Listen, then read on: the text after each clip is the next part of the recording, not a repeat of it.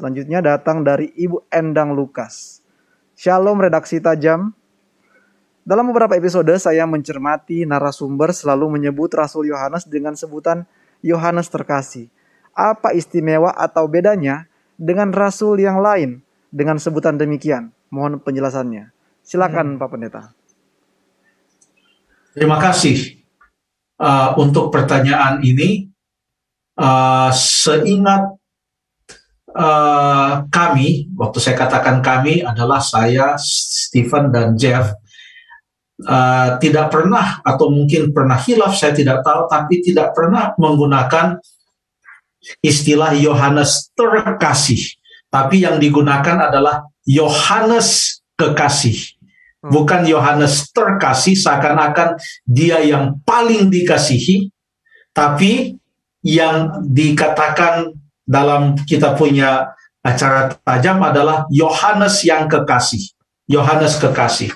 Uh, mengapa kita katakan atau menyebutkan dan bukan hanya kita saja di acara tajam tetapi di dalam banyak literatur Yohanes disebut sebagai Yohanes kekasih ini bukan yang Yohanes Pembaptis tapi Yohanes yang adalah uh, murid Yesus. Kenapa disebut sebagai Yohanes kekasih? Karena Yohanes yang menulis kitab Yohanes atau Injil Yohanes beberapa kali ia menyebutkan uh, suatu istilah sebagai berikut. Coba kita baca. Paling tidak tiga ayat inilah kita baca. Boleh Jeff duluan. Yohanes 20 ayat yang kedua. Yohanes 20 ayat yang kedua ya. Yohanes 20 ayat yang kedua. Ia berlari-lari mendapat Sim ia berlari-lari mendapatkan Simon Petrus dan murid yang lain yang dikasihi Yesus dan berkata kepada mereka, Tuhan telah diambil orang dari kuburnya. Eh, Tuhan telah diambil orang dari kuburnya dan kami telah tahu di mana ia diletakkan. Kami kami tidak tahu di mana ia diletakkan. Terima kasih. Jadi di sana ada istilah uh, murid yang dikasihi Yesus. Yesus. Iya. Oke. Okay? Coba kita baca lagi pasal yang ke-21 ayat yang ke-7. 21 ayat 7. Maka murid yang dikasih Yesus itu berkata kepada Petrus, "Itu Tuhan." Ketika Petrus mendengar bahwa itu adalah Tuhan, maka ia mengenakan pakaiannya sebab ia tidak berpakaian, lalu terjun ke dalam danau. Terima kasih. Jadi murid yang dikasihi. Jadi bukan murid yang paling dikasihi atau terkasih, tapi murid murid yang dikasihi. dikasihi. Coba kita baca pasal 21 ayat 20. Ayat 20. Ketika ketika Petrus berpaling, ia melihat bahwa murid yang dikasihi Yesus sedang mengikuti mereka. Yaitu murid yang pada waktu mereka sedang makan bersama duduk bersama duduk dekat Yesus dan yang berkata, "Tuhan, siapakah dia yang akan menyerahkan engkau?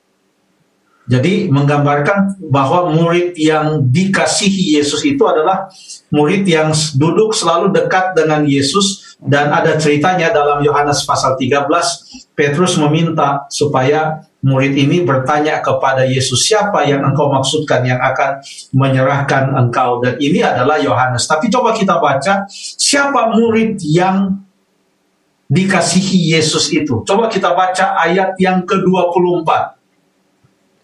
Ayat yang ke-24.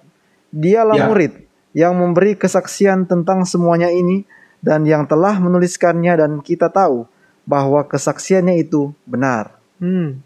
Baik, terima kasih. Dialah murid yang memberikan kesaksian tentang semuanya ini dan yang telah menuliskannya dan kita tahu bahwa kesaksiannya itu benar. Dari sini kita tahu yang menuliskan Injil Yohanes adalah Yohanes dan karena ia merasakan kasih Yesus yang sungguh luar biasa, ia menyebut dirinya sebagai murid yang dikasihi Yesus.